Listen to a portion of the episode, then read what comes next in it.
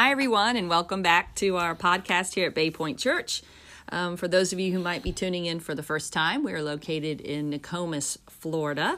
My name is Michelle Prine, and I'm here once again with Pastor John, and he's going to give us some insight um, regarding some questions.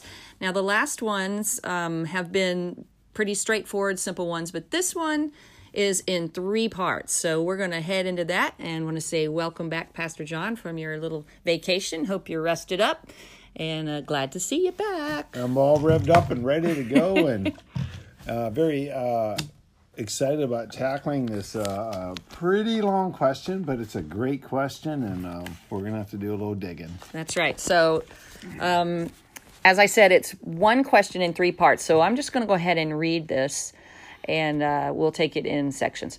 Here's the first part. Since Jesus was conceived through the Holy Spirit and he is the Son of God, wouldn't that make him very different from any other human being? More specifically, genetically speaking, his genes and our or DNA are not carrying the sins of the fathers like all humans are that are passed through generations, and his natural personality traits are also different, better, more pure, than other humans. So that's the first part of it. Well, it's certainly true that Jesus is different. Um, the question's going to ultimately go around what they call the peccability or the impeccability of sin, meaning that could Jesus have sinned? And were those temptations he experienced, were they for real?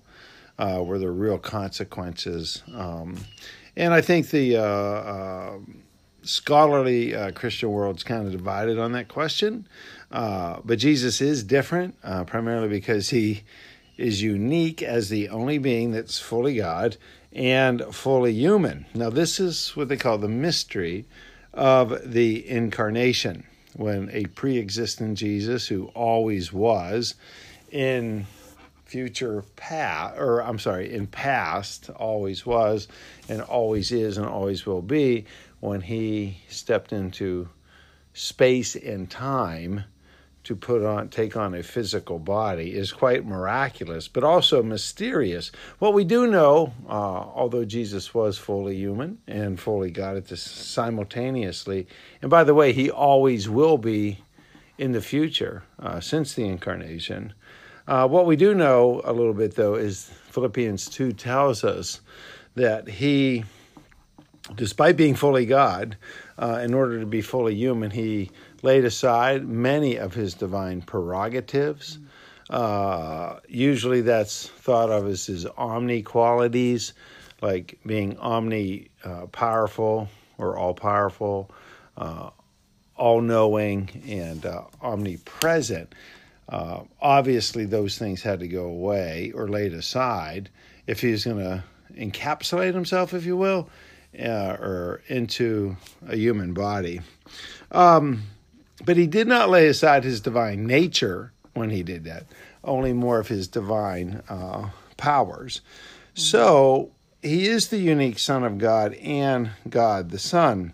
So the question regarding sin, however, is kind of misunderstood uh, because sin is not transmitted through genetics mm-hmm. or bloodlines. We have uh, four different places, uh, primarily in the Old Testament, in Exodus 32, Numbers 14, Deuteronomy 5, and Jeremiah 32, that cites that the sins of the fathers, and if you wanted to be kind of neutral on that, the sins of the parents are passed down to uh, the children. Mm-hmm. Um, so, how is this sin actually passed down? How is it actually transmitted uh, generationally? Um, well, the argument here is it's not passed on through physical traits or physical uh, genetics, but these things are more passed on in terms of um, morally, uh, spiritually, uh, behaviorally, or more instinctively. I'd like to give a little example of that. If you ever heard that saying, the fruit doesn't fall far from the tree, or uh, he's just a chip off the old block. Yeah. Uh, meaning that uh, children tend to take on um, the attitudes and the behaviors um, of what has been modeled for them what has been um, taught to them. Um, and, that, and that's why um, that is more how sin is transmitted, um, less in a genetic, physically genetic way. Um, I remember growing up, I remember uh, when I was just a young, young boy, um, I used to put on my fake tool belt and help my dad fix stuff around the house, around the cars. And um, I just remember one time when I uttered my very first cuss word. and how I got um, kind of disciplined for that. But everybody really knew what the link of the cuss word, where I had heard Oh, it first yeah. from, uh, not even being at school at that time or kindergarten. Mm-hmm. So it came straight from my father. So, so sin is more uh, a passing on uh, the moral, spiritual uh, attitudes, um, behaviors, and, and things like that. Um, that's really the nature of sin. And that's primarily how sin is transmitted. So to think that somehow, uh, in regards to our question, that sin is a genetic transference and Jesus didn't have to uh, deal with that part of his nature because obviously his father was his heavenly father and he was born of the Holy Spirit, so he didn't have to deal with that. Therefore, his sacrifice was, or his life was easier, or um, his uh, temptations were not valid, is, is really not understanding the nature of how sin is transmitted. Wow. Okay. You want to go on to the next one here, this next part? Sure. Okay, now get ready. If all these assumptions are in fact real, then maybe it would have been almost impossible for him to sin since his true nature was almost sinless, save for Mary's genetic pool, and therefore his ability to resist temptation from the devil and to be the most perfect human being who ever lived was part of who he was. His nature, genetically and spiritually speaking, a lot then in parentheses they put a lot easier to do than for any other human being But what do you think of that, Oh, Michelle? Can you read that for us again? That's, no, I'm kidding. I'm kidding. I got it. I got it. So, good It's a um, well, let- let's go back that original sin is moral and spiritual in nature, right? Uh, this is why the Apostle Paul calls us in a couple places the children of disobedience. We have embedded in us uh, through original sin, um, which I think was the original sin of Adam and Eve. It, it is rebellion. We really don't want anybody telling us what to do. We don't want our parents telling us what to do. We don't want others telling us what to do. And we do not want God telling us what to do. That's in our nature. And um, I tell you what, you, you wonder why I, perhaps I've raised children, you have too. And um, there's a reason they call it the terrible twos, right? So, so, but that's, um, you know, that that's who we are naturally. So, were Jesus's temptations real then?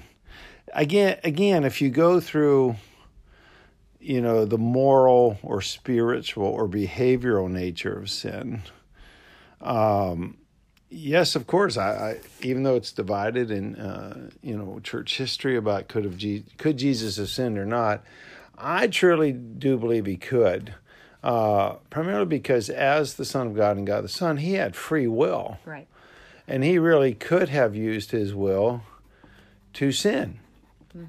If not, then the devil's got a fair beef. Okay. The devil can say, God, you, you set it up. You set it up. He's not the perfect son if he could not have sinned. Um, that, that wouldn't be fair in terms of this whole thing about redemption and how Jesus, who knew no sin, became sin for us, where we have in a multitude of places uh, in the New Testament. It, it had to be fair. So when we see his temptations, and uh, most notably in places like Matthew, uh, chapter 4, the three temptations of Christ, you know, uh, to turn the uh, stone into bread and to jump off the temple and to bow down to Satan for the kingdoms of the world. Um, those, those had to be very real. And I'm sure Jesus was the most tempted of any human being, be, just merely because of who he was. And uh, that's why the biblical writers could say with great confidence that we have a high priest. Um, we find this in Hebrews 4:15. We have a high priest who was tempted in all ways that we are yet without sin. So, so Michelle, if you want to take a moment and talk about all the ways you're tempted, well, I'm sure the audience would be glad to hear that. I'm just kidding, but um, so he overcame those temptations. And because he did, he who had no sin, as Paul says in Romans, or I'm sorry, 2 Corinthians 5 21, uh, he who had no sin became sin for us. Mm-hmm. And that was a legitimate wow. sacrifice, a perfect sacrifice uh, to be able to remove our sin.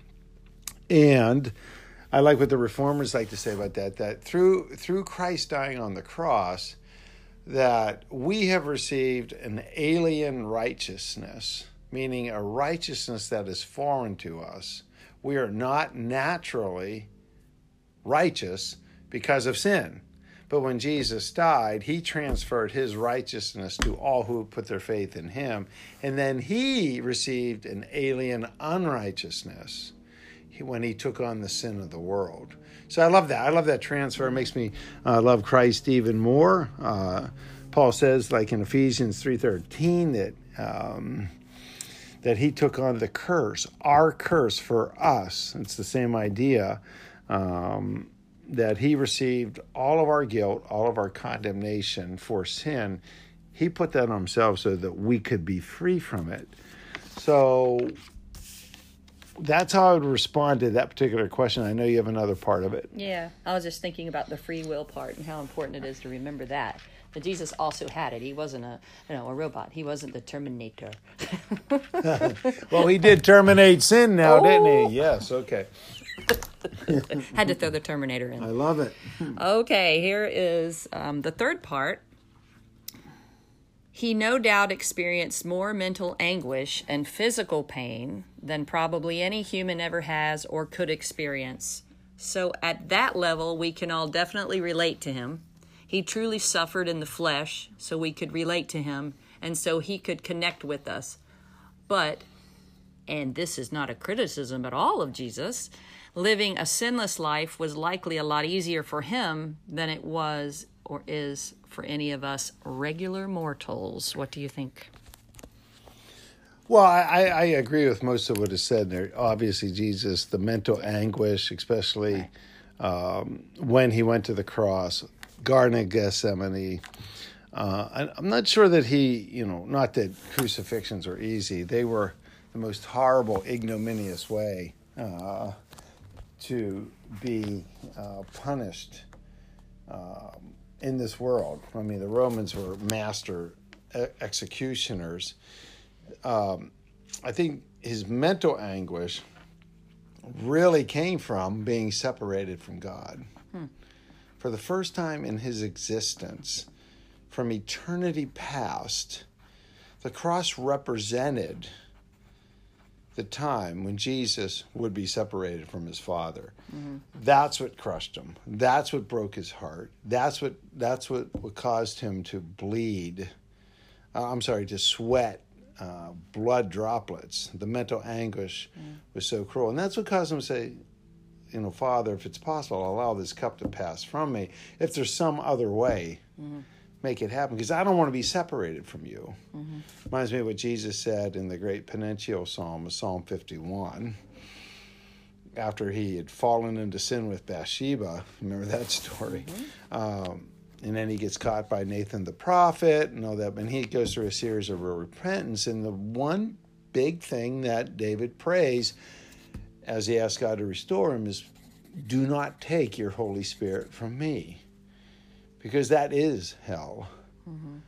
To go without God's Spirit. Well, Jesus actually experienced that for a time. uh, when he was making redemption for us on the cross.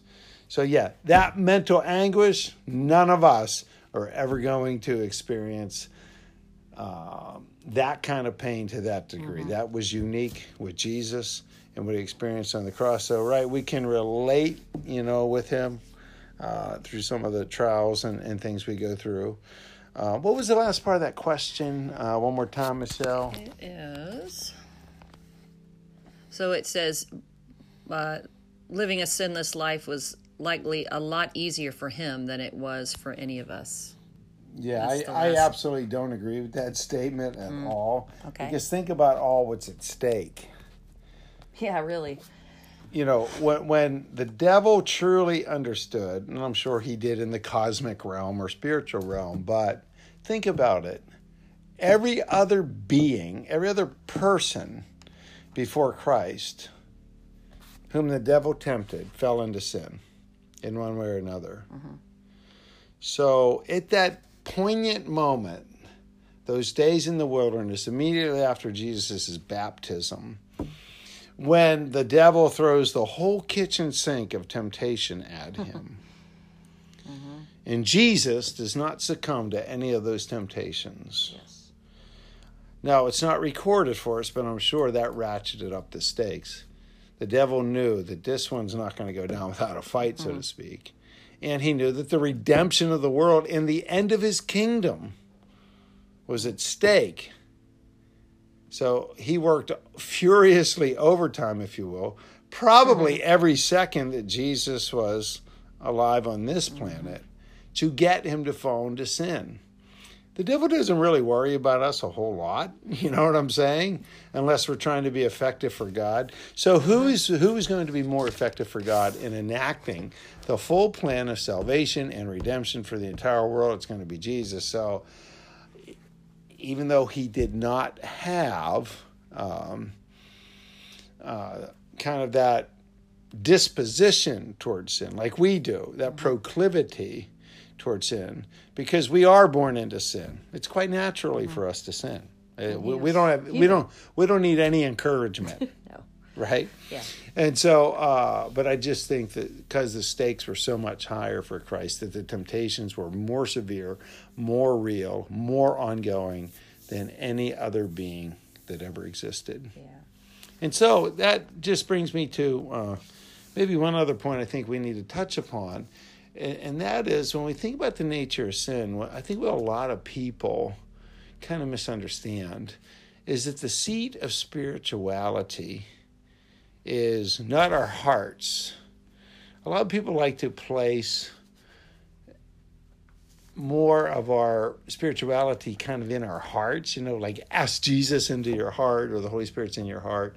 And then, then I'm not saying that's not untrue or untrue. I'm, I'm not saying that at all, but I'm saying Paul is very clear about where is the place of spirituality in the human being, and that is the mind.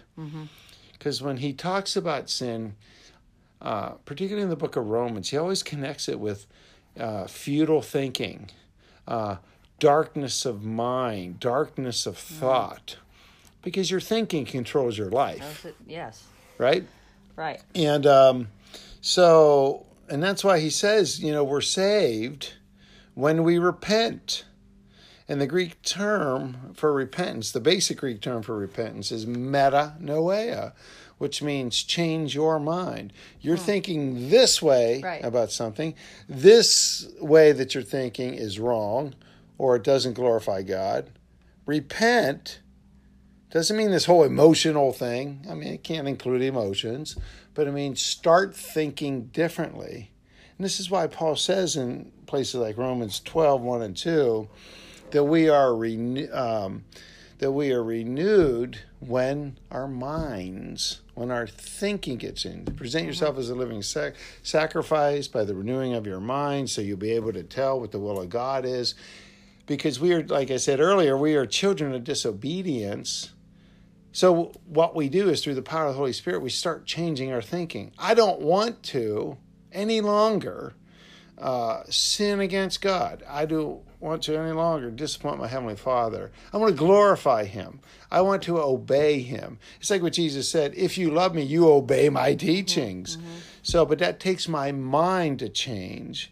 And that's what we have to pray for people to really change their minds. Because once you change your mind, then your heart will change. I never thought of it that way. Bring Jesus into your heart. You know, that's a nice, beautiful thing. But yeah. your mind is the one that's controlling it. So well, much. well, it is, and I think you know just a little bit of what they would call biblical anthropology. I mean, the heart is more the seat of your emotions and your volition or your will, but the mind is what needs renewed.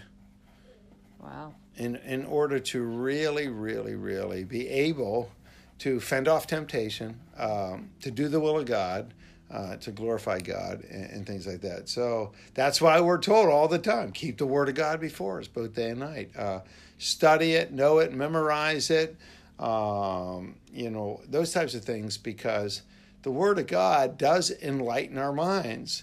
And when the Bible talks about us, you know, coming out of darkness into His marvelous light, mm-hmm. that's kind of a revelation, a spiritual revelation that God's wisdom, will, works, wonders, ways, and word are superior.